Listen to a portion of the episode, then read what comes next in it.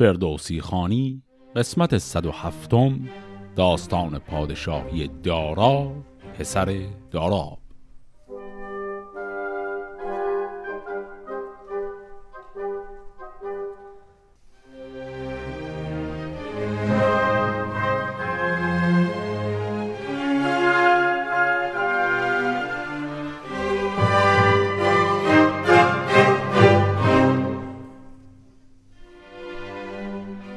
قسمت قبل دیدیم که داراب فرزند همای به پادشاهی رسید و در پادشاهیش هم دیدیم که دو جنگ داشت. یکی با یک گروهی از اعراب بود و جنگ دوم و مهمترش با پادشاه روم به نام فیلقوس بود در منطقه شهری به نام اموریه.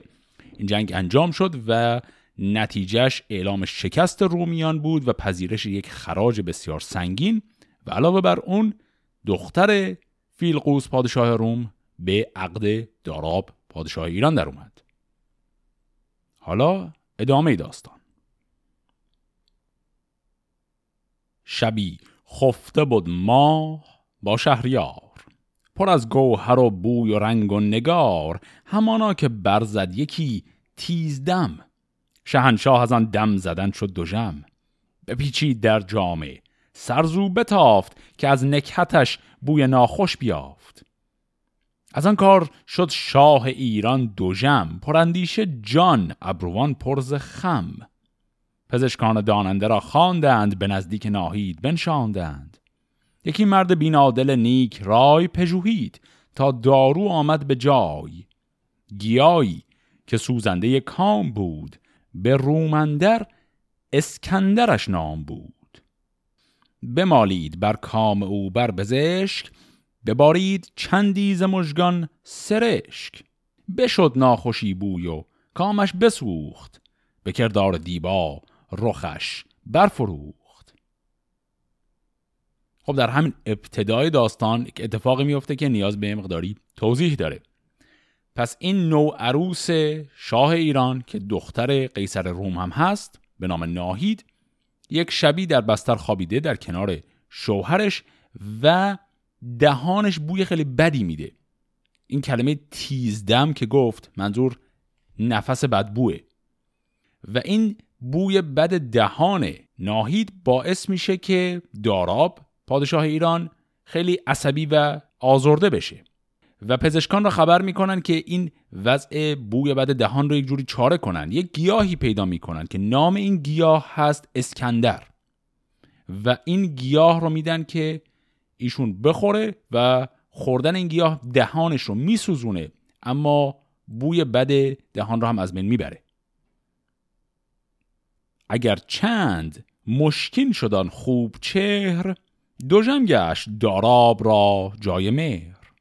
دل پادشاه سرد گشت از عروس. فرستاد بازش بر فیلقوس.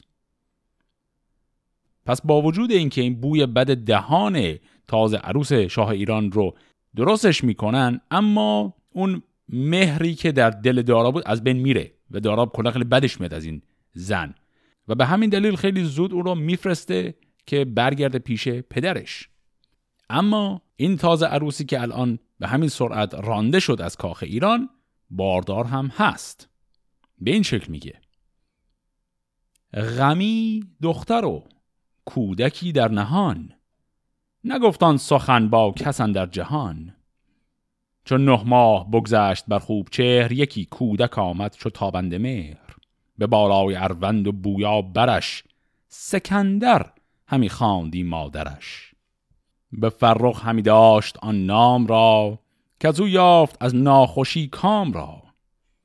همی گفت قیصر به هر مهتری که پیدا شد از تخم من قیصری. نیاورد کس نام دارا ببر سکندر پسر بود و قیصر پدر.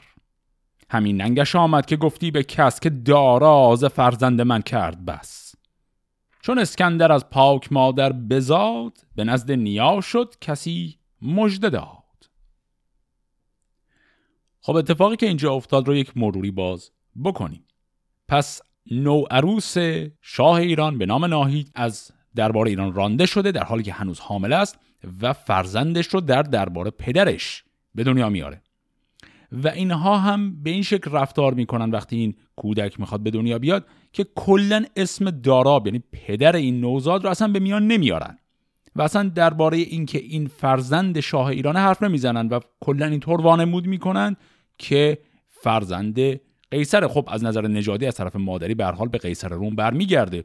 پس اینا طرف مادریش رو فقط در نظر می‌گیرن طرف پدری رو اصلا صداش در نمیارن دلیلش هم طبیعتا رفتار زشتی بوده که داراب در حق این دختر کرده.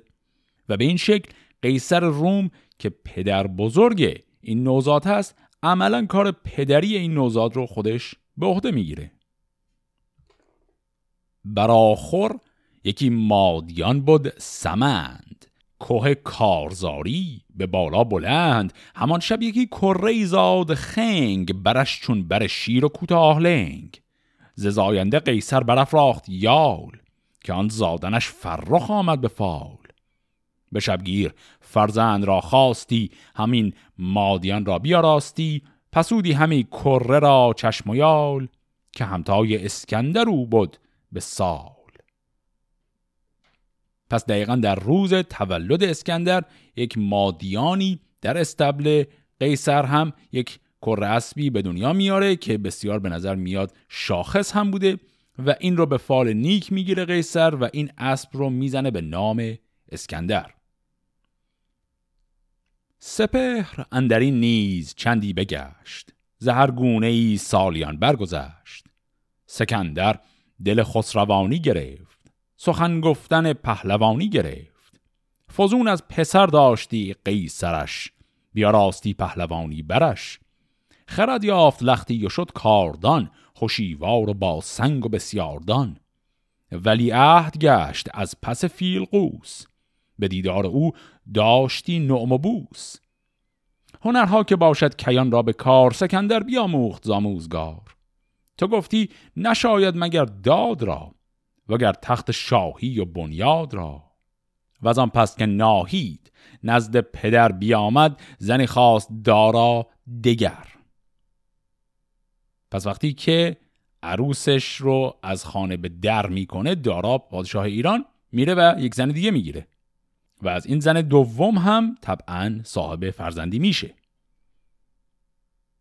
یکی کودک آمدش با فر و ز فرزند ناهید کهتر به سال. همان روز داراش کردند نام که تا از پدر بیش باشد به کام. چو ده سال بگذشت از این با دو سال شکستندر آمد به سال و به فال. بپژمرد داراب پور همای همی خواندندش به دیگر سرای. بزرگان و فرزانگان را بخواند ز تخت بزرگی فراوان براند. پس فهمیدیم که فرزند دومی که برای دارا از زن دومش گیرش میاد نام او را هم می‌گذارن دارا. بعضی وقتا توی شاهنامه کمی مشکل به وجود میاد چون نام یکی هست داراب نام دیگری دارا. اما شاهنامه گهگاهی به داراب دارا هم میگه.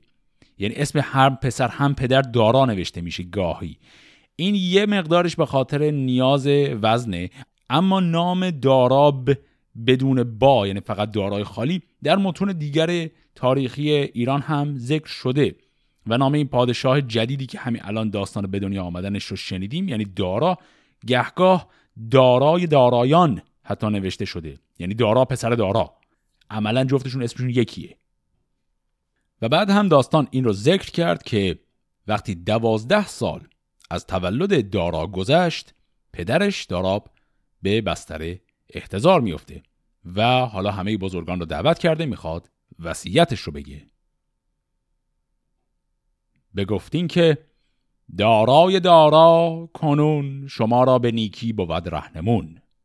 همه گوش دارید و فرمان کنید ز فرمان او رامش جان کنید. که این تخت شاهی نماند دراز. به خشی رسد زود خوانند باز. بکوشید و با مهر داد آورید به شادی مرا نیز یاد آورید. گفتین و باد از جگر برکشید. شدان برگ گلنار چون شنبلید. پس به این شکل داراب پسر همای از دنیا میره پسر خودش رو به عنوان پادشاه بعدی معرفی می‌کنه و از همه می‌خواد که با او بیعت کنن به عنوان شاه و در نهایت هم چند جمله درباره کوتاهی دنیا میگه و از دنیا میره. به این شکل الان پادشاهی داراب پسر همای تمام شد. فهمیدیم که دو پسر داره یکیش کلا دیگه در سرزمین ایران نیست اصلا در سرزمین ایران به دنیا هم حتی نیومد به نام اسکندر و دیگری الان قرار پادشاه ایران بشه.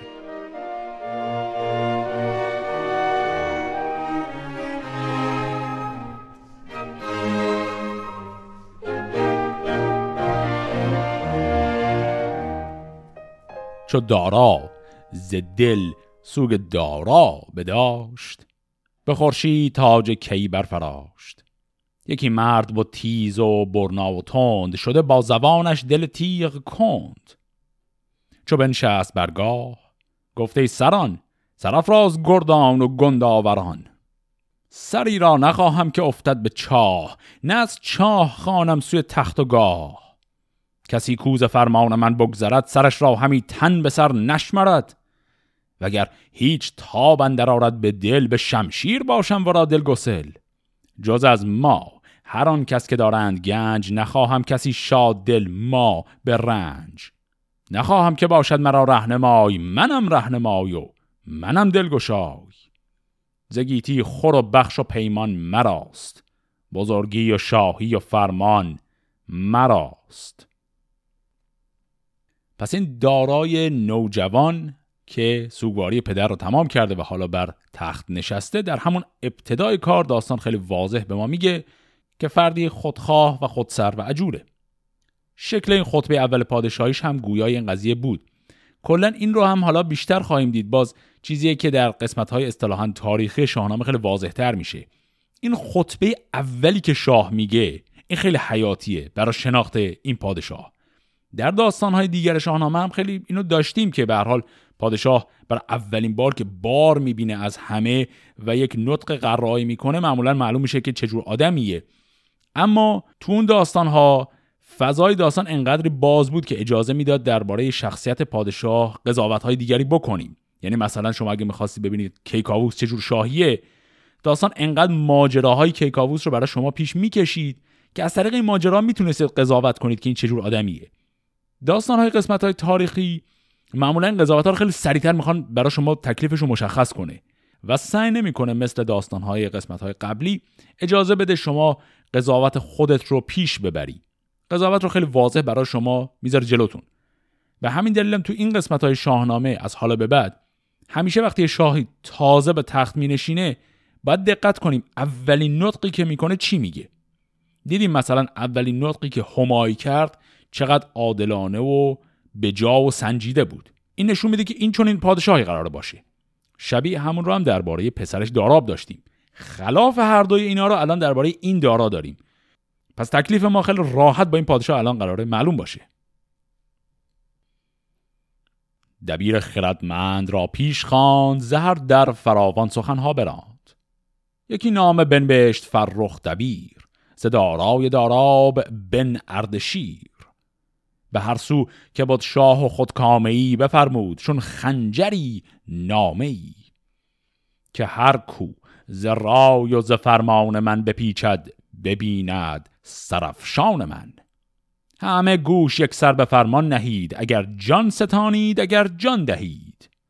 سر گنج های پدر برگشاد سپه را همه خواند و روزی بداد. ز چار اندر آمد درم تا به هشت یکی را به جام و یکی را به تشت.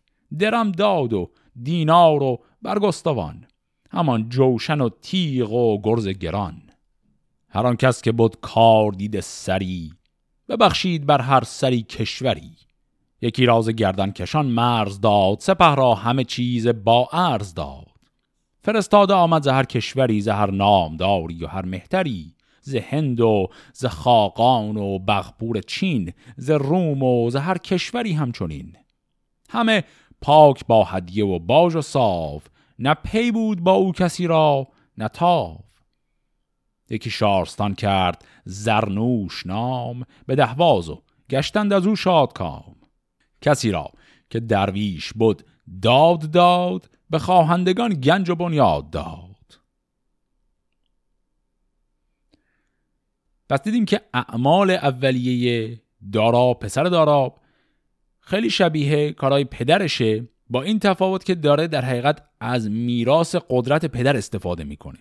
یعنی داراب متکی به این که دوران پادشاهی پدرش در اوج اقتدار گذشت و اون اقتدار رو داره ادامه میده. به لشکر بیش از قبل پول داد بودجه اصطلاحا نظامی رو برد بالا و کار خیلی شبیه کار پدرش هم کرد. یعنی یک شهری رو هم بنا کرد شهری به نام زرنوش در نزدیکی اهواز درست کرد.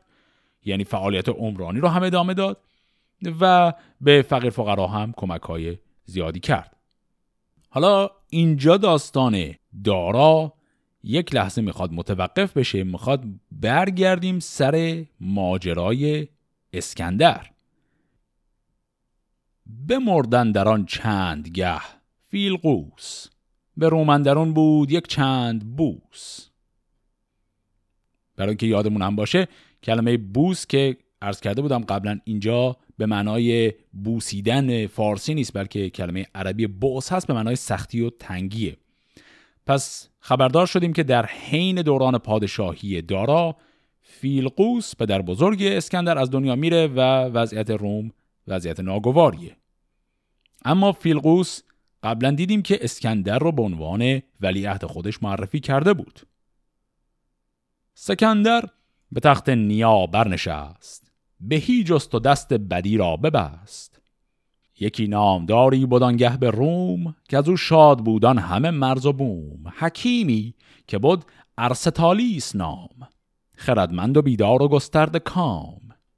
به پیش سکندر شدن پاک رای زبان کرد گویا و بگرفت جای. بدو گفت که ای مهتر شاد کام همی کن نگاه در این کار تام. که تخت کی چون تو بسیار دید نخواهد همی با کسی آرمید. هر آنگه که گویی رسیدم به جای نباید بگیتی مرا رهنمای. چنان دان که نادان ترین کس تویی اگر پند دانندگان نشنوی. ز خاکیم و هم خاک را زاده ایم به بیچارگی دل بدو داده ایم. اگر نیک باشی بماند نام به تخت کی بر بوی شاد کام وگر بد کنی جز بدی ندروی. شبی در جان شادمان نغنوی. به نیکی بود شاه را دست رس به بد روز گیتی نجسته است کس. سکندر شنیدین پسند آمدش. سخنگوی را فرمند آمدش. به فرمان او کرد کاری که کرد. ز بزم و ز رزم و ز ننگ و نبرد به نو هر زمانیش بنواختی چو رفتی بر تخت بنشاختی. پس اینجا داریم تقابل شروع پادشاهی اسکندر بر روم و پادشاهی دارا بر ایران رو می‌بینیم. دارا وقتی بر تخت نشست اما اول غرور ورش داشت و گفت من از همه قوی ترم و دیدیم چه صحبت هایی کرد. دقیقا برعکسش اینجا برای اسکندر پیش اومد. فرد با سواد فیلسوفی به نام ارستالیس که در حقیقت همون ارسطو هست اومد پیشش و پند هایی بهش داد درباره اینکه مغرور نشه به قدرت شاهیش و اسکندر هم این حرفها رو بسیار خوشش اومد و پذیرفت. اینجا بیایم یک پرانتزی باز کنیم. یک چیزیه که از حالا به بعد هی سال برای شما ممکنه پیش بیاره و بهتره همینجا جوابش رو بدیم. اون همینی که این آقای اسکندر که الان وارد داستان شده ما داریم میگیم وارد قسمت های تاریخی شاهنامه هم شدیم دیگه. اون دارا هم که الان هست به احتمال زیاد قیافش خیلی شبیه داریوش سوم هخامنشی می‌زنه که به دست اسکندر نابود میشه. ولی بقیه ابعاد این داستان تا اینجایی که داریم می‌خونیم خیلی شباهتی به ماجرای اسکندر مقدونی نداره. چون اولا اسکندر رومی نبود و مقدونی بود. این یک. ثانیا اسکندر که خب بچه پادشاه قبلی ایران اصلا نیست. اصلا این ماجراها رو ما نداریم در تاریخ واقعی. و سالسا اتفاقاتی که الان قرار جلوتر بیفته هم خیلی اتفاقات عجیب و غریبیه و وارد پادشاهی اسکندر که میشیم دیگه کلا اصلا اتفاقاتی به نام ماجراهای تاریخی در داستان به خورد ما داده میشه که اصلا تاریخی که نیستن هیچ معلوم نیست اصلا چی هستن. خیلی ماجراهای عجیب و غریبی هن. و شاید غیر عادی ترین داستان های شاهنامه همونجا باشن. غیر عادی رو از نظر بحث منطق و باورپذیری میگم. و خب یک دریایی از سوالات برای خواننده ها اینجا پیش میاد که این ماجراها دیگه چیه؟ یعنی اینا تحریف تاریخیه جریانش چیه؟ کی تحریف کرده؟ چون ما تاریخ اسکندر رو که دیگه می‌دونیم. چون اسکندر اتفاقا مثل حالت مثلا تاریخ کوروش که چند قسمت قبلتر گفتیم فقط در دوران مدرن خوب شناخته شده اونجوری نیست. اسکندر رو از قدیم هم خوب میشناختن. پس این قضایا این جریان ها دیگه چیه؟ من چند بار سعی کردم ببینم می‌تونم اینها رو در حین داستان در حد چند تا پرانتز کوچک توضیح بدم. و واقعیتش توضیح اینکه جریان داستانهای اسکندر شاهنامه به کل چیه و منطق پشتشون چیه از حد دو سه تا پرانتز و چهار تا نکته کوچک این ور ور گفتن فراتره. چیزی که به نظرم رسید کار خوبی می‌تونه باشه اینه که کلا یک قسمت ویژه رو من بگذارم فقط درباره داستان اسکندر در شاهنامه حرف بزنیم و تاریخچه این داستان رو بگیم ریشه های این داستان چون ریشه های این داستان کلا با ریشه های بقیه داستان شاهنامه فرق می‌کنه اصلا از یه جا دیگه داره میاد. و اینکه خب بالاخره این داستان های عجیب و غریب اصلا چه معنایی دارن چه جوری میشه بررسیشون کرد چه جوری میشه فهمیدشون و ربطشون به تاریخ واقعی چیه؟ چون یه ربطای کوچکی هم می‌بینیم دیگه. مثلا اینجا الان فردی به نام ارستالیس که همون ارسطو هست پاشد اومد داخل داستان که خب این خیلی شبیه تاریخ واقعیه. یا مثلا نکته که شاید متوجه شده باشید نام پدر بزرگ اسکندر در این داستان فیلقوس ذکر شده که این شکل معرب کلمه فیلیپ هست.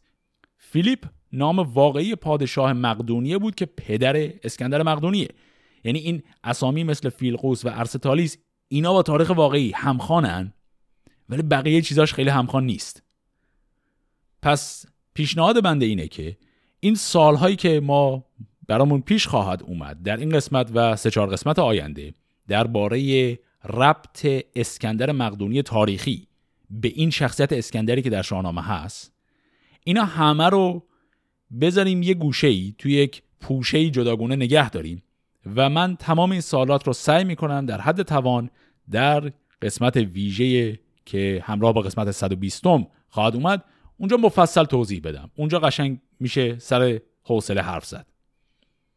فعلا این پیشفرض رو در نظر بگیریم برای اینکه صرفا دنبال کردن داستان برامون آسون بشه که اصلا فکر کنید یه اسکندر تاریخی وجود نداشت.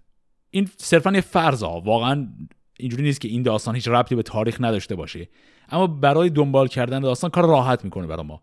فعلا صرفا فکر کنید که اصلا یه شخصیتی که مثل باقی شخصیت هایی که در قسمت قبلی داشتیم این هم یه شخصیت افسانه اسطوره‌ایه. این شکلی باش برخورد کنیم. بعدا سر فرصت اون پیچیدگی های تاریخیش رو می‌تونیم جداگونه بررسی کنیم. خب حالا بریم و ادامه بدیم داستان دارا و اسکندر و اولین تقابل بین این دو رو.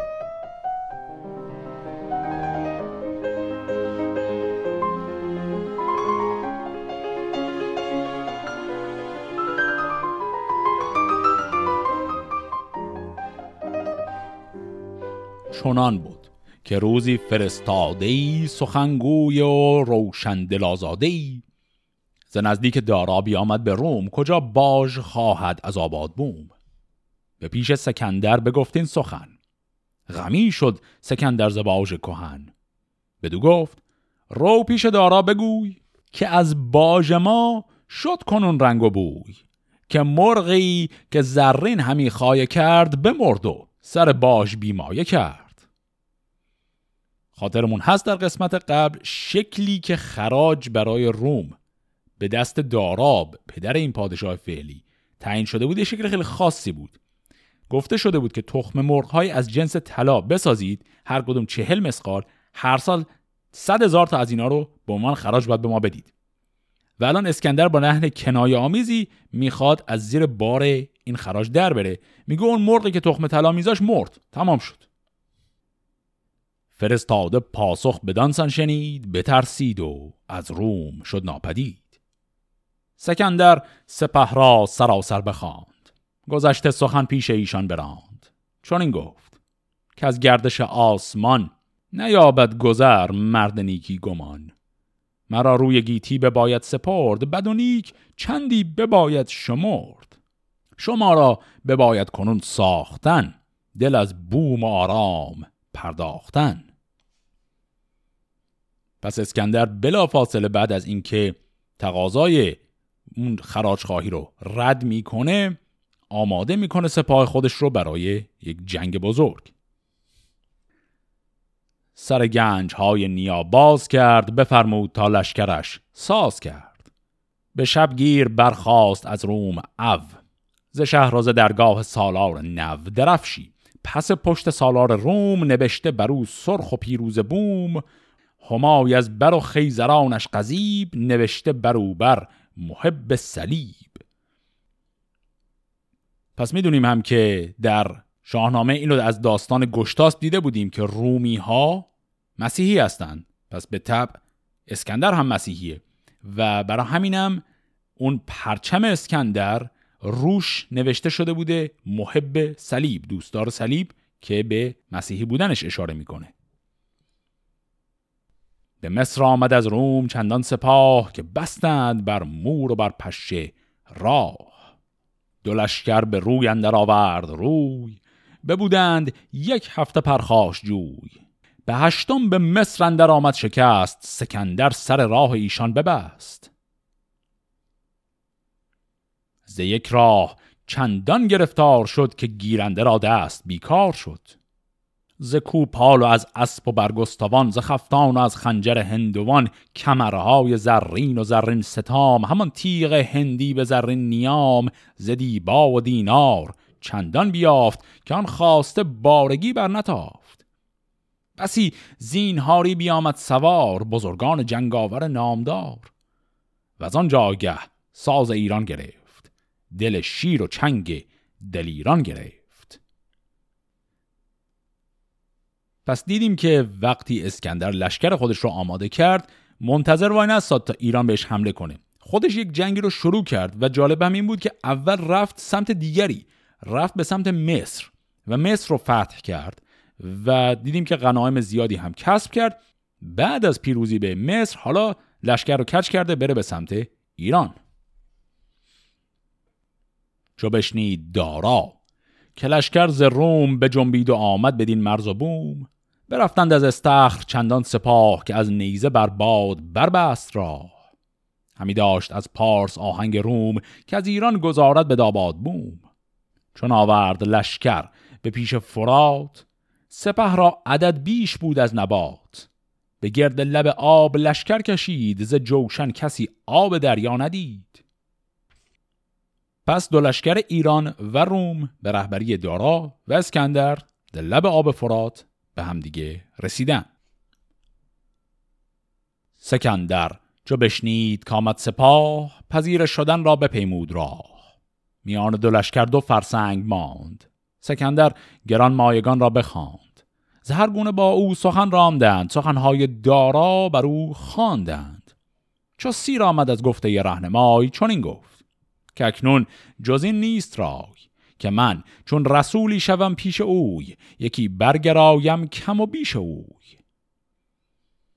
پس اسکندر می‌خواد در قالب یک نامرسانی بره به سمت دارا. یعنی به جای اینکه یه نفر رو نامرسان کنه پیغامش رو بده می‌خواد خودش لباس مبدل بپوشه و بگه من نامرسانی هستم از طرف اسکندر. این یک کلکیه که اسکندر در این داستان می‌زنه و خواهیم دید چند بار دیگه هم در داستانهای بعدی هم این کلک رو می‌زنه. کمر خواست پر گوهر شاهوار یکی خسروی جامعه زرنگار.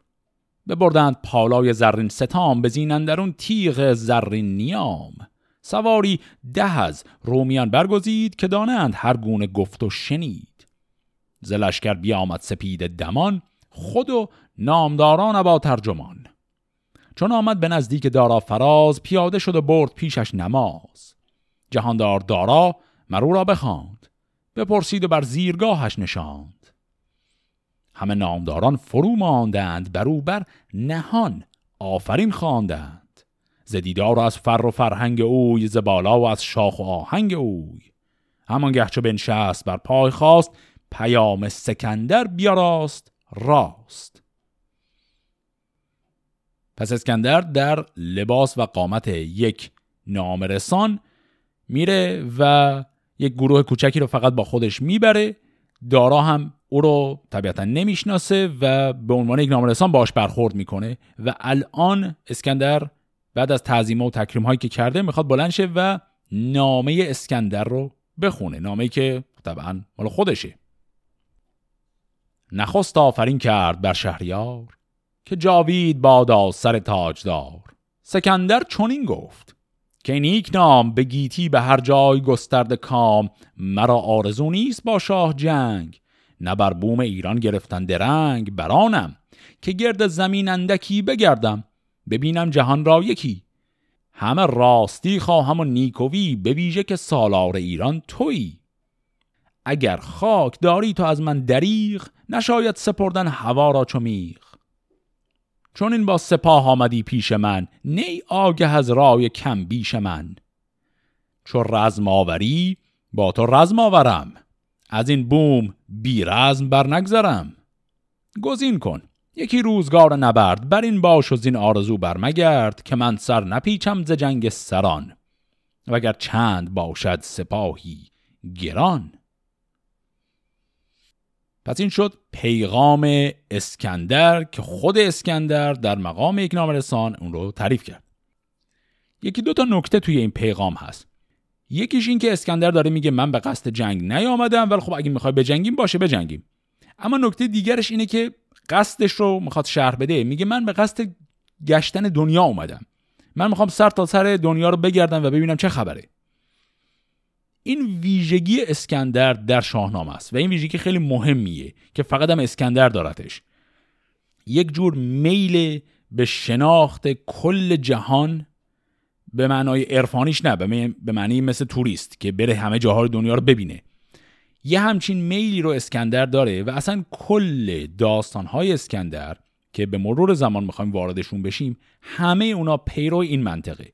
یکی از چیزهایی که جلوتر خواهیم دید و ممکنه خیلی از خواننده ها رو اذیت کنه اینه که داستانهای اسکندر به نظر میاد خیلی منطقی ندارن.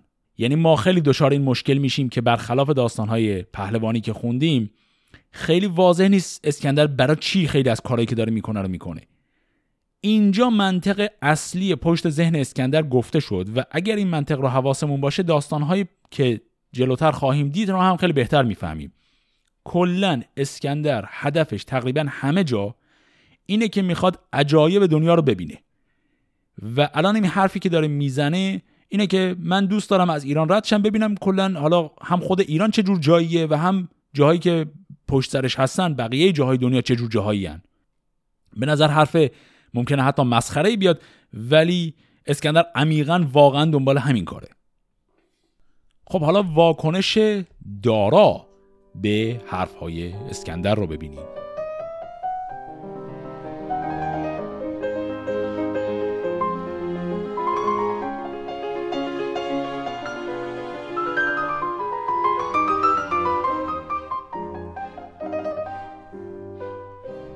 چو دارا بدیدان دل و رای اوی سخن گفتن و فر و بالای اوی. تو گفتی که داراست بر تخت آج. ابا یاره و توق و با فر و تاج. خب اینجا برای اینکه گیج نشیم این دارای اولی که گفته شد همین پادشاهی که الان زنده هست و میشه برادر ناتنی اسکندر دارای دوم پدرشه. یعنی در حقیقت چون اینا برادر ناتنیان دارا وقتی این اسکندر در لباس مبدل رو می‌بینه و شکل حرف زدنش رو هم میشنوه می‌بینه چقدر شبیه پدر مرحوم خودشه. و بعد براش سوال پیش میاد. این رو میگه. بدو گفت نام و نژاد تو چیست که بر فر و شاخت نشان کیست از اندازه کهتران برتری. من ایدون گمانم که اسکندری. بدین فر و بالا و گفتار و چهر مگر تخت را پروریدت سپر چون این داد پاسخ که این کس نکرد نه در آشتی و نه در نبرد. نگویندگان بر درش کمترند که بر تارک بخردان افسرند. کجا خود پیام آرد از خیشتن چون شهریاری سر انجمن. سکندر نزین مایه دارد خرد که از رای پیشینیان بگذرد. پیامم سپهباد بدین گونه داد. بگفتم به شاه آنچه او کرد یاد. پس اسکندر در جواب گفت که نه من که اسکندر نیستم همچی شوخی رو نکن همچی حرفی نزن. و بعد گفت اسکندر که هیچ وقت نمیاد از رسم و رسوم پیشینیان سر باز کنه و برخلاف رسم عمل کنه. منظورش هم از رسم همینه که یه نفر بزرگزاده پیغام خودش رو خودش ببره. میگه این رسم بزرگانه که پیغام رو میدی به یک نامرسانی برسونه و اسکندر که نمیاد همچین رسمی رو بشکنه. بیا راستندش. یکی جایگاه چنان چون بود در خور پایگاه. سپهدار ایران چو بنهاد خان به سالار فرمود کورا بخوان. فرستاده را در زمان خواندند به جای رسولانش بنشاندند. پس می‌بینیم که دارا واقعا حرف اسکندر رو باور می‌کنه. اسکندر میگه مگه میشه من اسکندر باشم؟ من یه نامرسانیم. پس وقت نهار خوردنم سفره رو که پهن می‌کنن یه جایگاه پایینتری که در حد همون نامرسان ها هست رو به اسکندر میدن. چون نان خورده شد مجلس آراستند می و رود و رامشگران خواستند. سکندر چو خوردی می خوشگوار نهادی سبک جام را در کنار. چون این تا می و جام چندی بگشت نهادن از اندازه اندر گذشت. یه کار عجیبی اینجا داره اسکندر می‌کنه. وقتی جام شراب بهش میدن این جام رو که می‌خوره خود جام رو یه گوشه مخفی می‌کنه. انگار مثلا می‌ذاره زیر کتش یا زیر متکایی که نشسته درست نمیگه کجا اما یه جایی می‌ذاره کنار این جام رو. و هی دوباره جام بعدی رو میدن بهش این دوباره میذارتش یه گوشه ای بعد اون کسی که ساقی اون مجلس هست متوجه میشه و می‌بینه که این خیلی کار عجیبیه و میاد و میگه. اینطوری میگه. دهنده بیامد به دارا بگفت که رومی شد امروز با جام جفت. بفرمود تا زو بپرسند شاه که جام نبید از چه داری نگاه؟ بدو گفت ساقی که ای شاه فش چه داری همی جام زرین به کش؟ سکندر چون این داد پاسخ که جام فرستاده را باشده نیک نام. گرایین ایران جزین است و راه ببر جام زرین سوی گنج شاه. پس وقتی بهش میگن تو چرا هی هرچی جام بهت میدیم ور میداری برای خودت اسکندر میگه تو آین و رسم و رسوم ما اینه که جام شراب رو وقتی به یک فرستاده ای تعارف می‌کنی خود اون جام هم به من هدیه با بدی به طرف. و بعد میگه ای مگه رسم شما اینجوری نیست؟ بخندید از آین او شهریار. یکی جام پرگوهر شاهوار بفرمود تا بر کفش برنهند. یکی سرخ یاقوت بر سر نهند. همان در زمان باشخواهان روم کجا رفته بودند از آن مرز و بوم ز خانه بدان بزمگاه آمدند. خرامان به نزدیک شاه آمدند. فرستاده روی سکندر بدید. بر شاه رفت آفرین گسترید. پس چی شد؟ در حین این مجلس شراب که بود اون کسایی که دارا فرستاده بود یه ذره قبلتر برن به دربار اسکندر و اون خراج تخم مرغ‌های طلایی رو از اسکندر بگیرن که اسکندر هم بهشون نداد. اونا حالا برگشتن به سمت دربار و الان اومدن برای شرفیابی خدمت پادشاه ایران. و اینا یه دفعه چشم تو چشم میشن با اسکندر که اون گوشه نشسته. و متوجه میشن که ای این که اسکندره که. و الان این رو می‌خوان به شاه ایران بگن. بدو گفت که این مهتر اسکندر است که بر تخت با گرز و با افسر است. بدانگه که ما را بفرمود شاه برفتیم نزدیک و باشخواه برا شفت و ما را بدان خار کرد. به گفتار با شاه پیکار کرد. چون از پادشاهیش بگریختیم شب تیره اسپان برانگیختیم ندیدیم ماننده او به روم. دلیر آمدستن در این مرز و بوم یکی برگرایت سپاه تو را همان گنج و تخت و کلاه تو را. چو گفت فرستاده بشنید شاه فزون کرد سوی سکندر نگاه. سکندر بدانست که در نهان چه گفتند با شهریار جهان. همی بود تا تیره تر گشت روز سوی باختر گشت گیتی فروز بیامد. به دهلیز پرد سرای دلاور به دست پندر آورد پای. چون این گفت پس با سواران خیش بلندختر و نامداران خیش که ما را کنون جان به دست پندر است. چو سستی کند باد ماند به دست. پس در اون مجلس وقتی که در گوش شاه گفتند که این که اون گوش نشسته اسکندره و شاه ایران هم خیلی شروع کرد کچکش به اینا نگاه کردن اینا سری منتظر یک فرصتی شدن. هوا که تاریک شد اومدن بیرون سوار اسب شدن و اسکندر هم اینجا به همراهان خودش گفت که جون ما دست این اسباس فقط باید دریم همه باد پایان برانگیختند ز پیش جهاندار بگریختند. چو دارا سر و افسر او ندید به تاریکی از چشم شد ناپدید. نگهبان فرستاد هم در زمان به نزدیکی خیمه بدگمان. چو رفتند بیداردل رفته بود نبخته چنان پادشاه خفته بود. پس او فرستاد دارا سوار دلیران و پرخاش جویان هزار. چو باد از پس او همی تاختند شب تیره بود راه نشناختند. طلایه بدیدند و گشتند باز نبود سود جز رنج راه دراز. پس با وجود اینکه دارای گروهی رو میفرسته دنبال این گروه اسکندر ولی در تاریکی شب اونها رو گم می‌کنن راه رو پیدا نمی‌کنن و مجبور میشن برگردن. چون اسکندر آمد به پرده سرای برفتند گردان رومیز جای بدیدند شب شاه را شاد کام به پیش اندرون پرگوهر چهار جام. پس اسکندر چهار تا جام هم اونجا دیگه بلند کرده و برداشته یکیش هم که البته خود شاه بهش داد. به گردان چنین گفت کاباد بید بدین فرخی فال ما شاد بید که این جام پیروزی جان ماست سر اختران زیر فرمان ماست. هم از لشکرش برگرفتم شمار. فراوان کم است از شنیده سوار. پس الان تازه نقشه واقعی اسکندر معلوم شد. کل دلیل این رفتار به ظاهر مسخرش که لباسش رو عوض کرد و در قامت پیغام رسانی رفت و بعدم تو اون مجلس میگساری هی رفتار عجیب غریب از خودش می‌کرد و جام کش می‌رفت و تمام این کاراش به خاطر این بود که داشت تجسس می‌کرد در اوضاع و احوال لشکر دارا. و به جای اینکه صرفا چند نفر رو بفرسته بهش بگن که لشکر دارا کلا چند نفر و وضع ادوات و توانشون چیه خودش رفت و همه رو دید. و الان میگه تعداد سواراشون از اونی که به ما خبر داده بودن خیلی کمتره. پس الان آماده هستن برای یک جنگ با تجسس کاملی که خود اسکندر انجام داد. و بعد اسکندر ادامه میده در حرفاش. همه جنگ را تیغ ها برکشید و از این دشت هامون سر اندر کشید.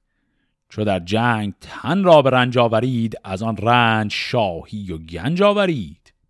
جهان آفریننده یار من است سر اختر در کنار من است. بزرگان بر او خواندند آفرین که آباد بادا به قیصر زمین. فدای تو بادا تن و جان ما بر این است جاوید پیمان ما. ز شاهان که یارد بودن یار تو؟ به مردی و بالا و دیدار تو. پس به این شکل اسکندر با اطلاعات کامل از سپاه دشمن آماده میشه برای نبرد با لشکر ایران به رهبری دارا. ماجرای نبرد این دو لشکر و اتفاقاتی که بعدش میفته رو در قسمت هفته آینده با هم دنبال می‌کنیم. فعلا خدا نگهدار.